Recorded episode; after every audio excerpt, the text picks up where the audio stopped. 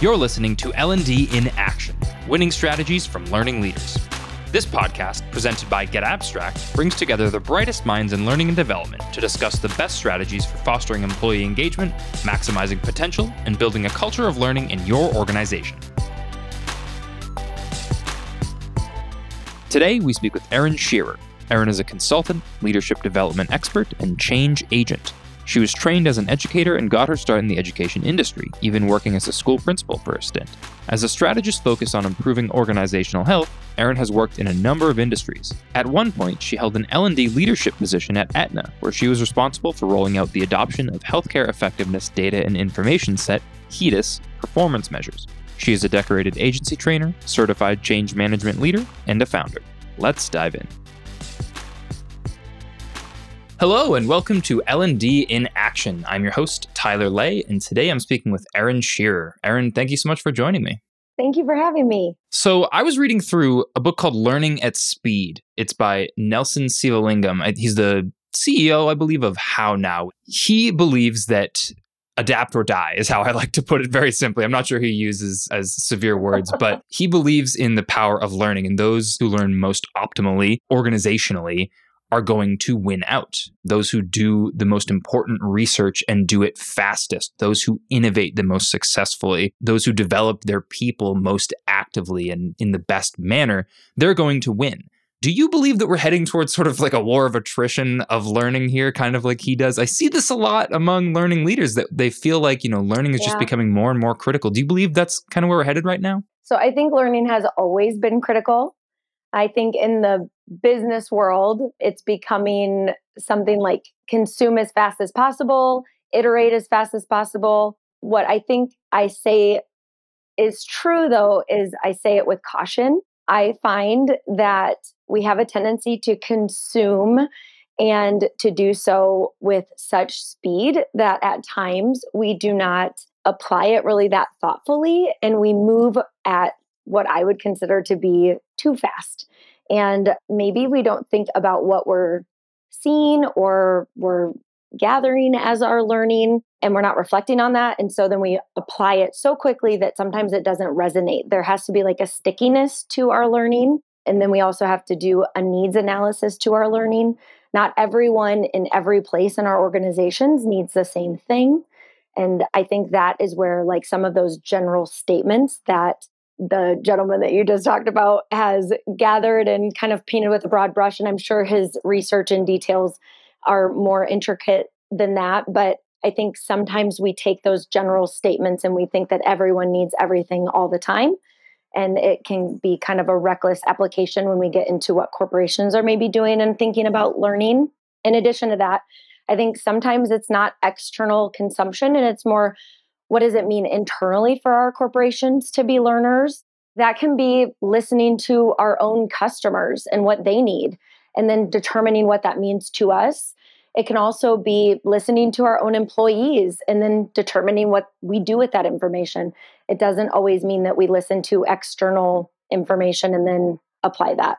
So there's a lot of layers to learning and it's very complex. And when we just apply broad brushstrokes, it can be like whiplash. So I would say that while I think it's true, I say apply with caution. well, the way that this author describes how he thinks we should go about learning in the future is lean management principles. He talks about being agile and implementing yes. lean management principles. And this is like a pretty serious concept. He talks about yeah, doing huge. minimum viable learnings, which to me, like I almost have to draw the line a little bit there just naturally because minimum viable product is a, a, really popular way to go about you know product development when you're sort of like an entrepreneur startup yeah. that sort of thing. That concerns me a little bit. It gives me pause because at the end of the day if what you're doing is you're just kind of like you're throwing things against the wall until you find like what the market kind of will scoop up at small rates and you know establishing sort of like a foothold that's kind of how i think about mvps I just feel like you're shirking the opportunity for a greater, better researched solution, something that's more thorough, that takes yeah. its time, and that really sort of analyzes things appropriately. I feel like putting solutions out there as hypotheses is just a slightly more dangerous way to do that. And I feel that way about things in general, not just, you know, products or learning. Yeah. But specifically, if we're talking yeah. about minimum viable learnings, that to me is saying, you know, it's quick, it's fast, it's, you know, you're gathering data on your learnings, but even still, I feel like that puts us at risk of superficial understandings and that sort of thing. But how do you feel about this idea? Yes. You know, lean management principles for learning and minimum viable learnings. Do you have any thoughts on those things? Yes. Oh, I have so many thoughts. So, yes, lean principles are smart when it comes to sprints. I'm actually trained in that. And it's an entire philosophy in itself about how quickly you can move and get things in place. So, I love what you just said about it, that sometimes it can feel very surface level what is risky about it is that it can be very hard for people to adapt and apply when it comes to learning. So people learn at different speeds. And depending upon how challenging the content is, it can take people more time to apply that content and make it stick. So the way that I would explain it is like we all have a different, if you think about like Velcro, like we all have a different ability to take knowledge and adhere it to something that's meaningful to us. So if I have a skill base that I can grab something and apply that concept to, then it's easier for me to grab that and hold on to it. But if something is totally new to me that you're teaching me, it could take me longer to make that thing that you've just taught me stick to me and hold on to that concept. If I am being told like I have to take this new thing and I only have this much time, which usually a sprint is a duration of time, so there's a cadence to it if I have this much time to try to get this put in place and stick to it, and then we're going to turn around and do something new, and I'm supposed to still hold on to that previous concept and then move on to the new thing, that can be very hard for your workforce. So while I think sprints are great for certain things, it really depends on your team, it depends on the industry you're in, the project you're doing. There's a lot of variance to that. And so I think that it is important for leaders to know if a sprint makes sense. It also is important that whoever's running those sprints that the people who are participating in them understand lean concepts. There's a ton of philosophy that goes along, theories that go along with that. The people that are involved need to understand what they're doing. If you're doing it to others, they need to understand what they're participating in. What I also go back to and I think about is that this all comes down to leaders knowing their people. And when you come to the table with your workforce, you need to know what the skill gaps are and why you're doing what you're doing. Everything that you were talking about before I started talking had to do with like, why do you exist? So if you're trying to figure out what's best for your workforce when it comes to learning and what's best for you putting forward for your consumers, it's like your whole entire purpose needs to be examined and why you're in existence in the first place. So if you're trying to figure out a product to put out, why do you exist? And is that product the product you should be putting forward? Or are you just throwing a bunch of stuff out there to see what sticks? I mean, I would go back and ask you what your purpose is if you're having to make decisions by just putting stuff out into the universe and seeing what people grab. That isn't a great way to determine if your, you know, community of followers or your consumers are really interested in you as a company. Mm-hmm.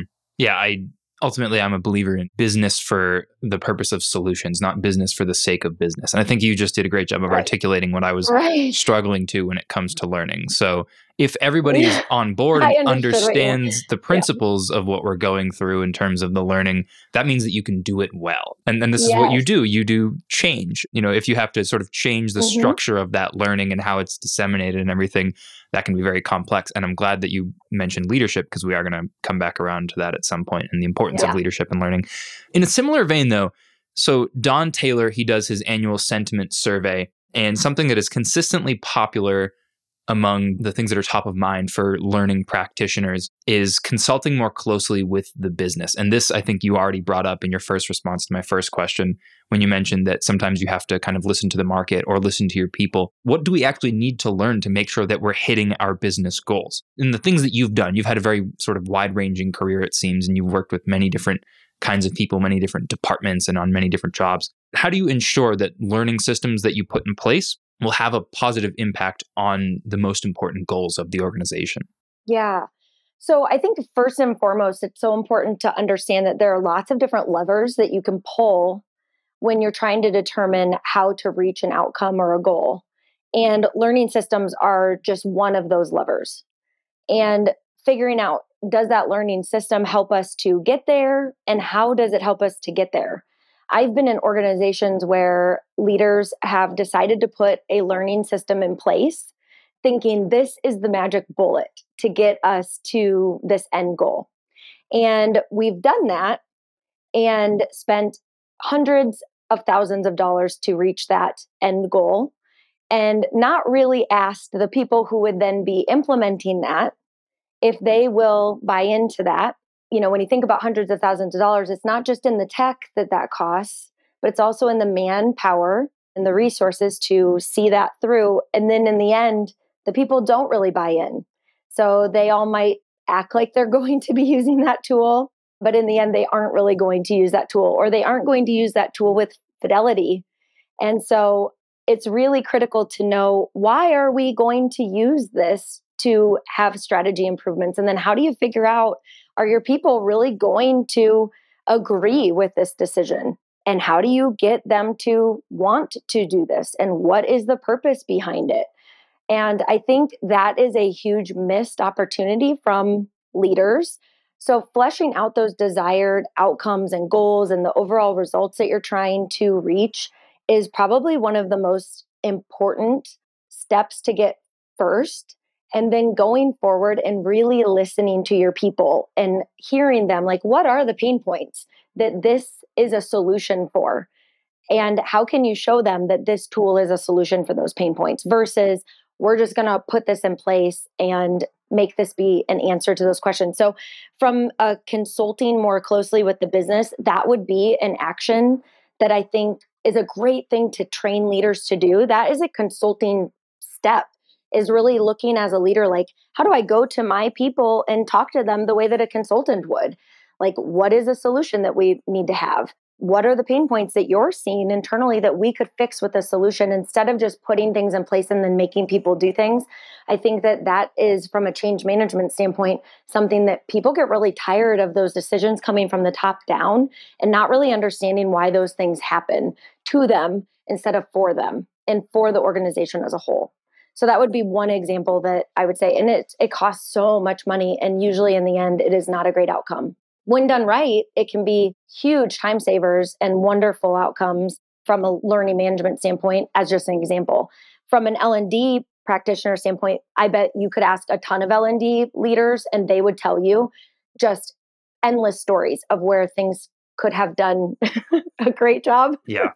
with a really great tool or a really great resource and then instead it goes sideways we all probably have lots of stories yeah i've had those conversations yeah. on this show a handful of times actually i guess i'd like to hear yeah. then what are the other levers that we should be pulling so the other strategic mm. levers for those improvements that you mentioned is it larger scale change is it a change in leadership hiring differently recruiting differently mm-hmm. what are the levers what do you focus on yeah. So sometimes it's you already have all the right people, they're just not in the right seats. Your people know usually what is going well and what is not, and where the changes could be made. We just don't always slow down and ask. And when we do ask, we don't always do anything with the information that we get.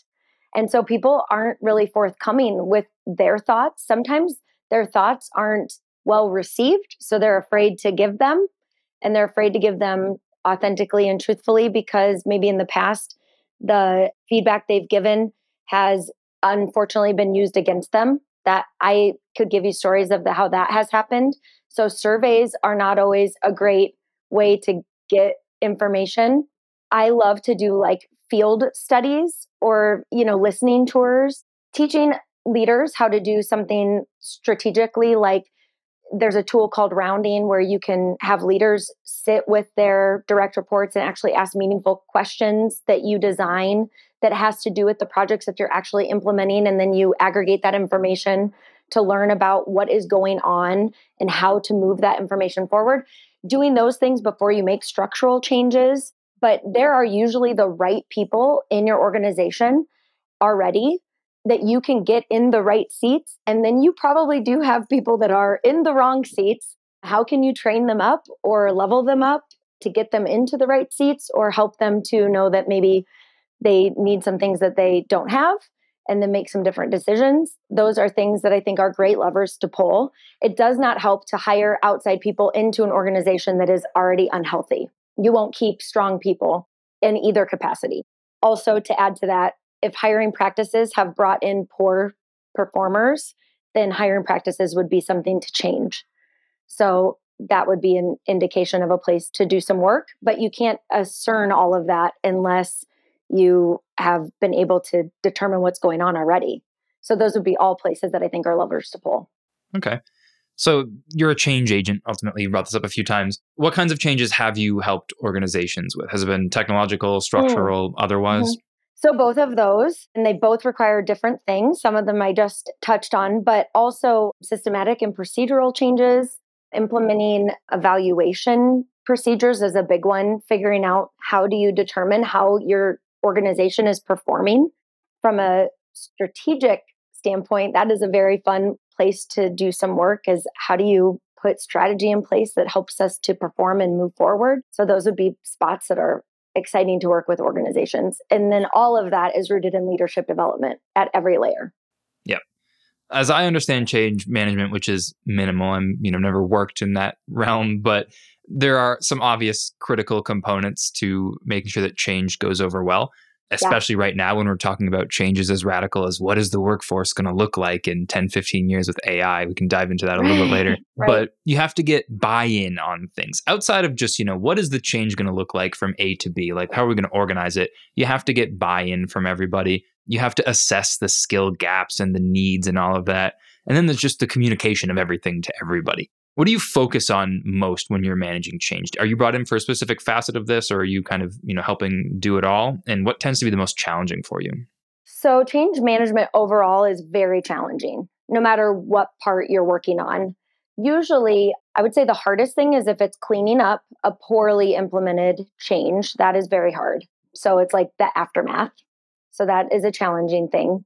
But when it's done well, the things you can pinpoint are like communication has been very well thought out all throughout because there's different stages of that.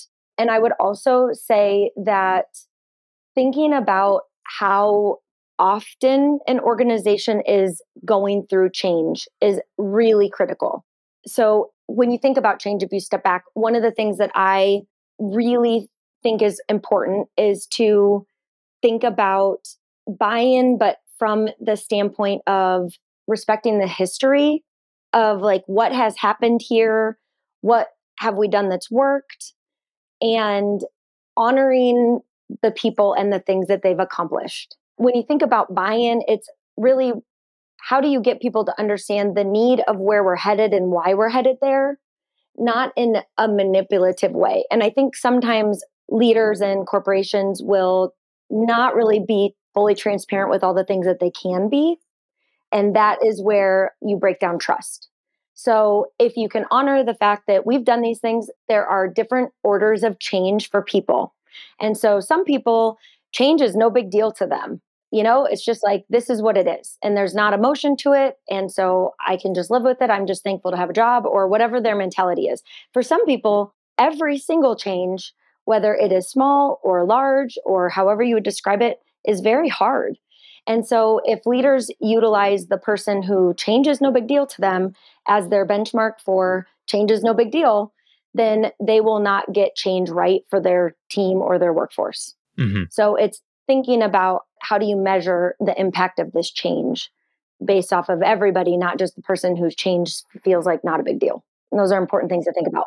I'm going to open up to you really quickly, Erin, because I recently was listening to a podcast where the host was speaking with a business leader, like a pretty big time business leader. And I'm going to leave names out okay. of this, but the host was speaking to this business leader and they just kept using the term change fatigue. And the way oh, that they mm-hmm. were talking about change management, you know, they were referring to change fatigue as something that, you know, their people are experiencing and how to fix that. And that to me, it just felt very dehumanizing. Like our people are, they're getting sick of change, but we have to make sure that they go through it at the end of the day, it just sounded like they don't really care how their people feel as long as they get them through it. Like they're it's not democratic they're gonna do it to them no matter what. yeah, they're going to do it to them no matter what. It's not democratic. They're not giving them the right. option. They're fatigued and we're going to do our best to make sure that they're not. But like the fatigue that they're describing is a description of like many different things that are happening in society as far as i'm concerned it's an exhaustion of like you know the change in workforce right. and you know what ai yeah. could create it's an exhaustion of like just general job insecurity the challenge of you know finding work and sticking with it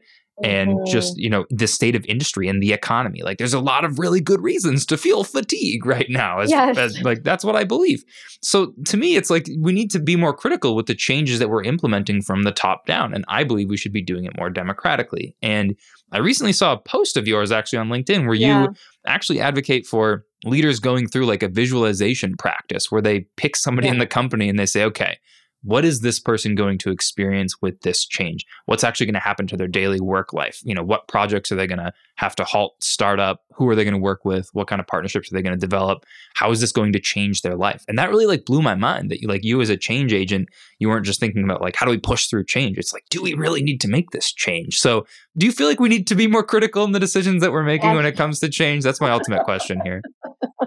yes, well, thank you for telling me about that podcast.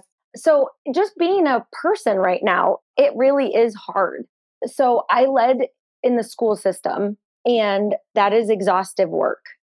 And I think we underestimate just what it is to be a people leader. I think we underestimate what it is just to be, you know, there are people who are parents. I think we underestimate what it is just to be a person.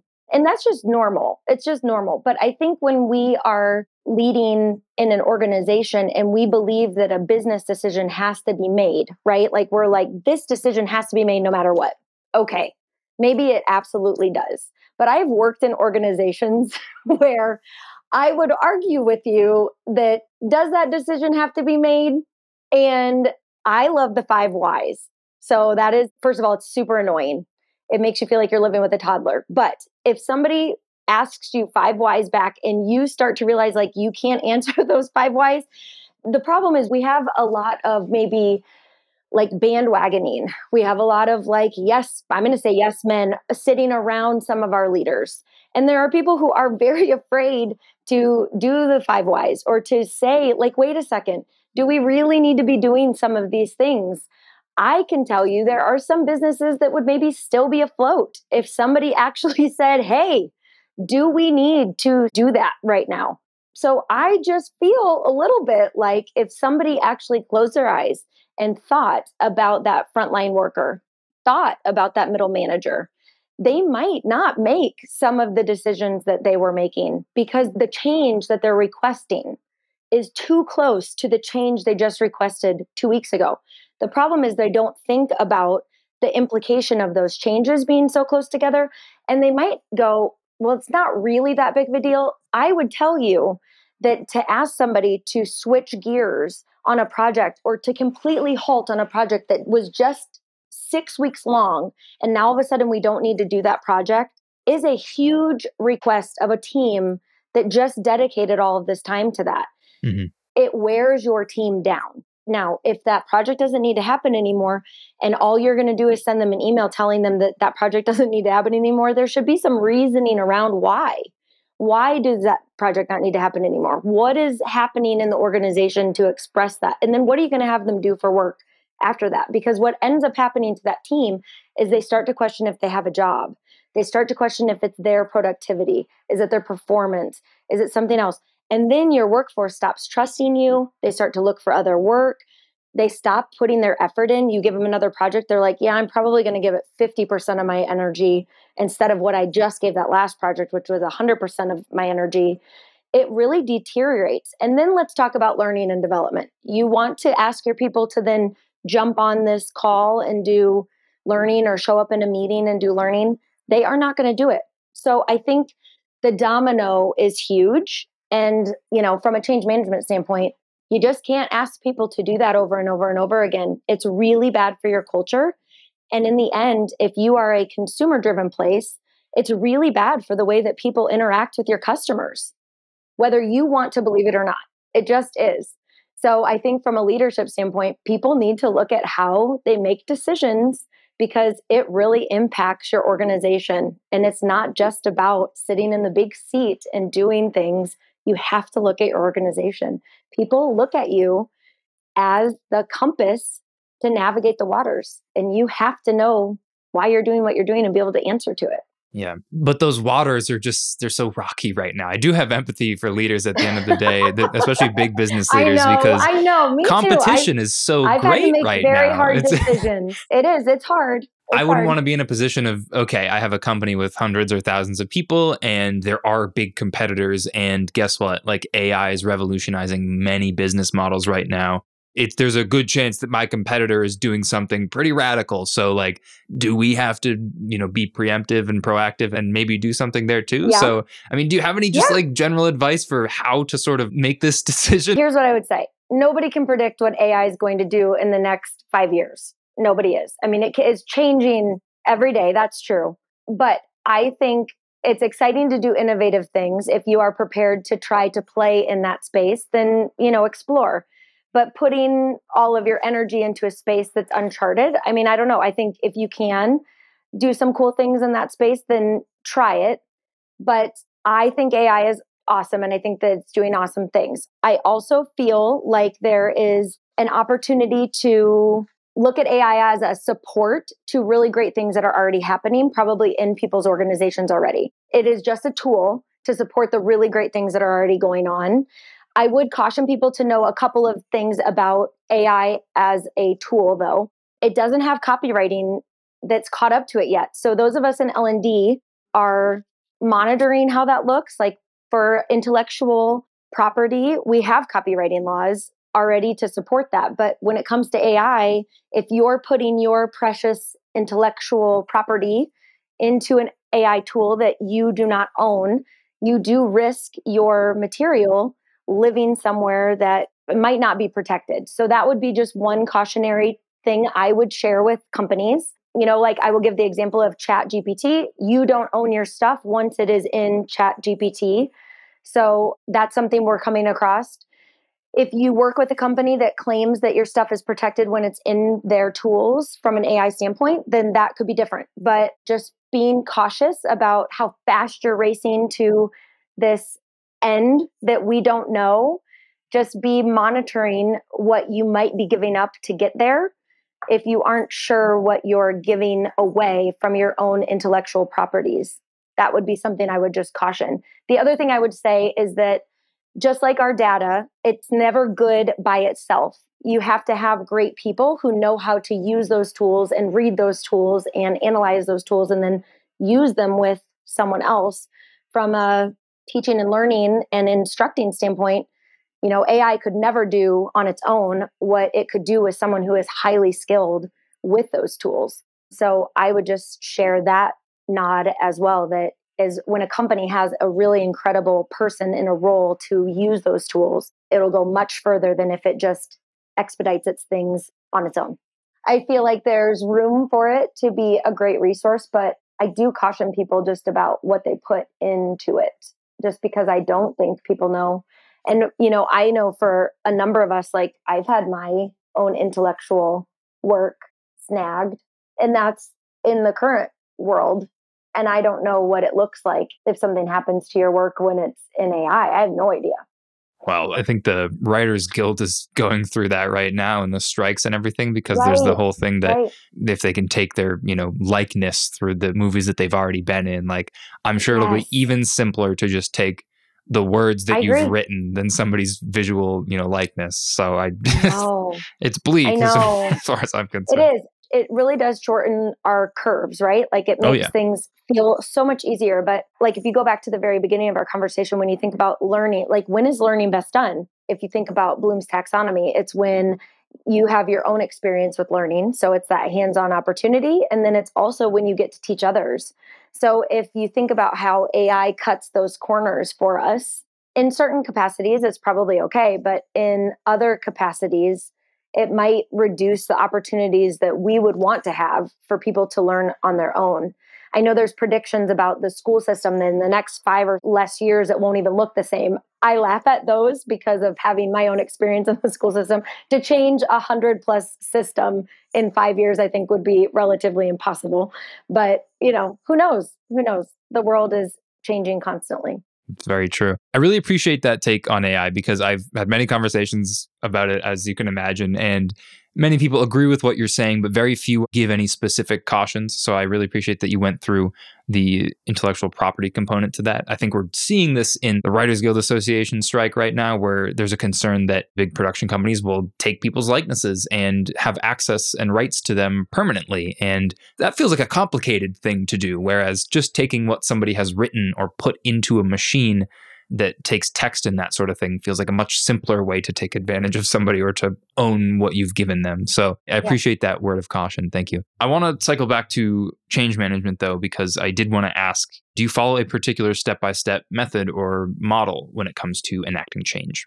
Yeah, so I've been trained in Kotter's and then also Studer Education Group from when I was an administrator. And both of them are great frameworks for anyone that is learning or wants to follow a roadmap for change management, what's also nice about them is they are not gated. So you can pull them up and look at them and apply them to your organization as a leader. Every leader goes through change. So it walks you right through there. What I love about Dr. Kotter's is they truly are step by step and very fluid to what you would want to review. For example, it starts with creating urgency like why does this change need to happen?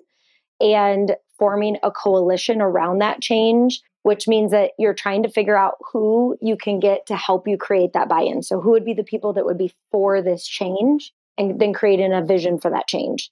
One of the things I love about Studer's change management philosophy is, and it's written for the education world, but it truly applies to anywhere. So as you look through it, if you're not an educator or not from the education space, you can really look at it with eyes to any organization. It talks about honoring the current reality, which is an important thing that I think gets lost when you're applying change management to an organization. I know I mentioned that earlier. Yeah. And then it talks about setting the vision. So, what is already happening here? What can we honor that has taken place, the history of this, and then tying that to the vision that we're setting forward. If we don't know what's happening already, it's very hard to decide from there where do we go. If you don't do that, then people will sometimes feel like you haven't really acknowledged what it is that we're doing. And then you don't know the stair steps that we really need to put in place to get to the next spot. From there, you can also use really amazing tools that are in a book that's called, it sounds kind of funny, but called Tool Time. and they have all sorts of really great tools. I know it reminds you probably of that TV show yes. from back in the day, but they have really great tools one of them is like you can create like a bone diagram and all sorts of other tools to help you to know like where are we now? Where do we want to be? What are the things we need to do to get from point A to it might not be point B, but how many things do we need to do between them? And that's where all those important steps come in and how you can communicate them with people that you're asking to do the move from this step to that step because as the leader you're not really the one that's going to have to do those things. But if you don't honor the history, that can make it really tricky. So those are a couple of the frameworks that I love and then the tools that I love to use. Okay.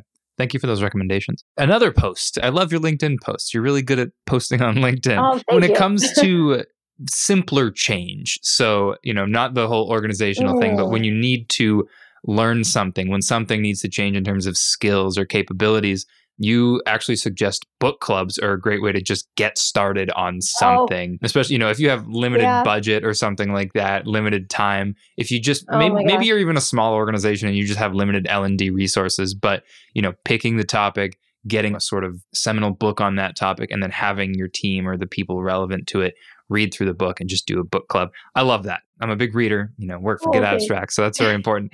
But do you think that this sort of interpersonal and collaborative learning is going to stick around permanently? Like kind of, you know, back to the AI question a little bit, but yeah. is it always going to be as critical or will we develop tools and resources that make oh, you know the more tedious type of learning, you know, reading an entire book obsolete? What do you think?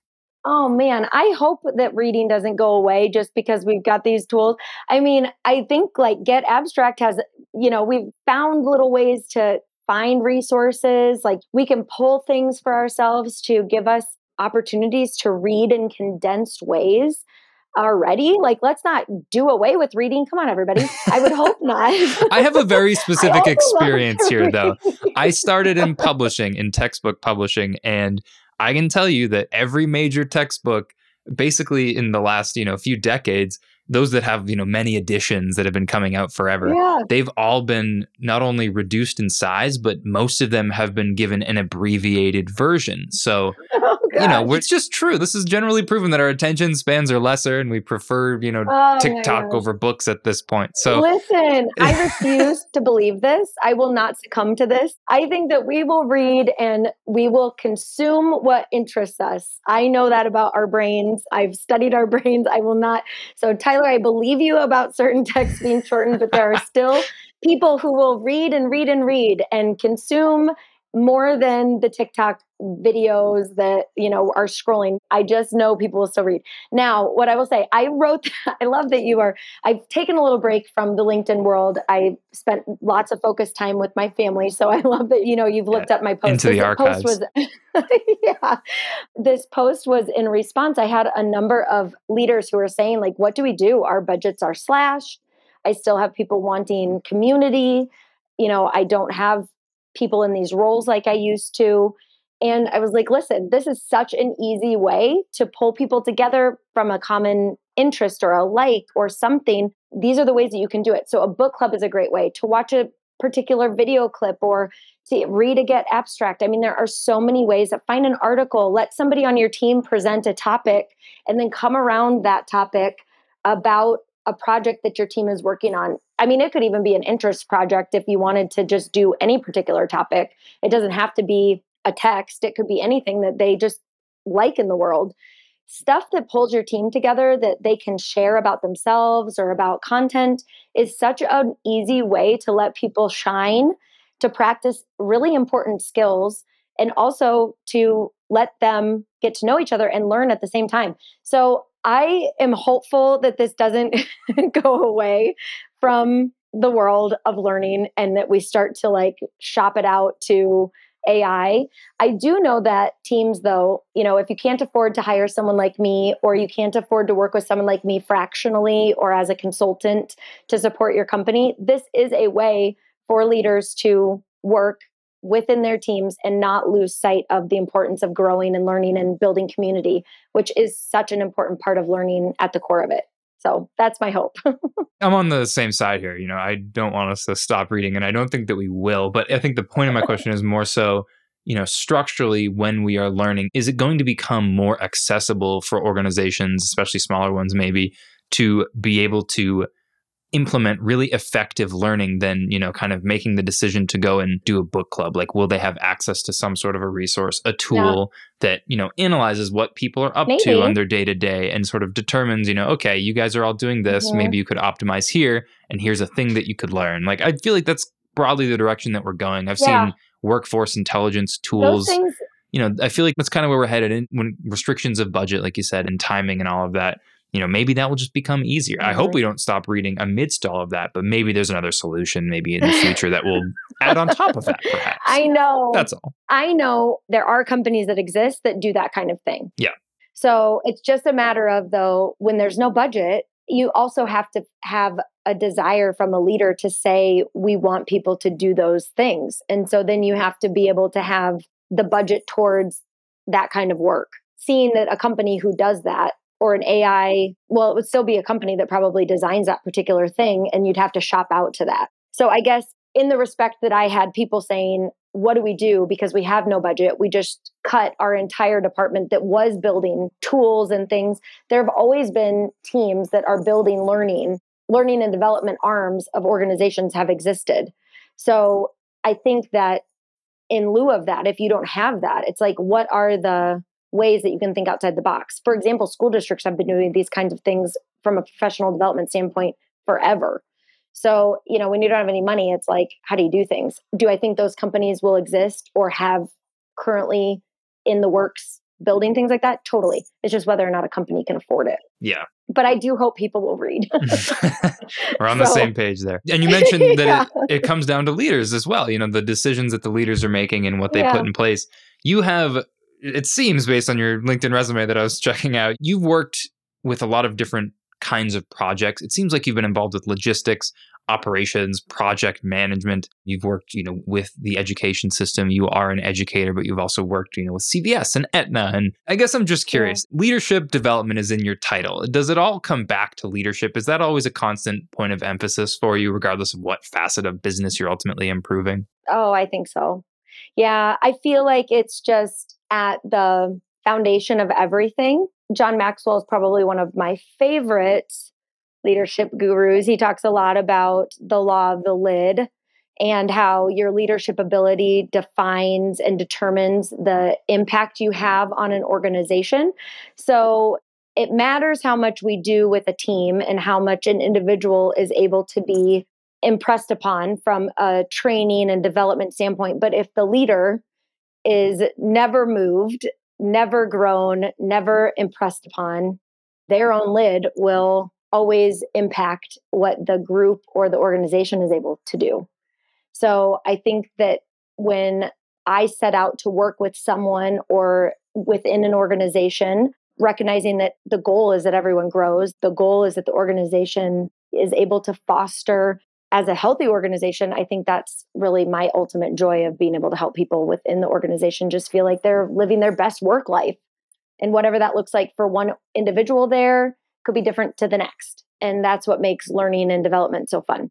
Mm-hmm. So, then to wrap up, I guess, yeah. what advice would you give to leaders about ensuring organizational health? I know this is a very broad uh, question, but I'd love to just hear if you have any, you know, general yeah. advice so I think organizational health, what makes it so important to reflect on is how your organization looks and feels and the way it moves as a daily place to be.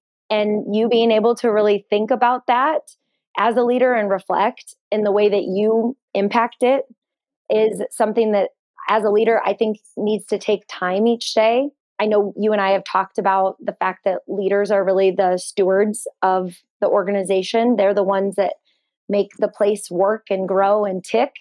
And I think sometimes we just get going and going and going, and it's easy for us to not pause and reflect. Leaders are doing really hard and great things every single day. And we have opportunities to grow and improve and take pause and decide what tomorrow is going to look like and recognize that we can make differences. So, from an organizational health standpoint, you know, it's up to us to determine if the culture and climate is what we want it to be for our people and if the strategies that we're putting in place are making an impact and how we can help people perform at their best. And so, being able to really reflect on all of that as the leader and then make the differences each day is something that is an honor to be able to do. You know, you sit in the big chair for a reason. So, that's the part that I think as a leader is the best part, maybe, of the job that you really have a huge impact. Mm-hmm. Yeah, I agree. Thank Knowing you for that. That is huge. Yeah. Mm-hmm. Yeah. Cool. Well, this is a perfect place to wrap, I think. Before we wrap up, can you just let our listeners know where they can learn more about you and the work that you do? Yeah. So you can find me on LinkedIn and also at erinshearerconsulting.com. Again, Erin, thank you so much for joining us. It was a pleasure having you. And for everybody listening at home, yeah, we will catch you. you on the next episode. You've been listening to L&D in Action, a show from getAbstract. Subscribe to the show in your favorite podcast player to make sure you never miss an episode. And don't forget to give us a rating, leave a comment, and share the episodes you love. Help us keep delivering the conversations that turn learning into action. Until next time.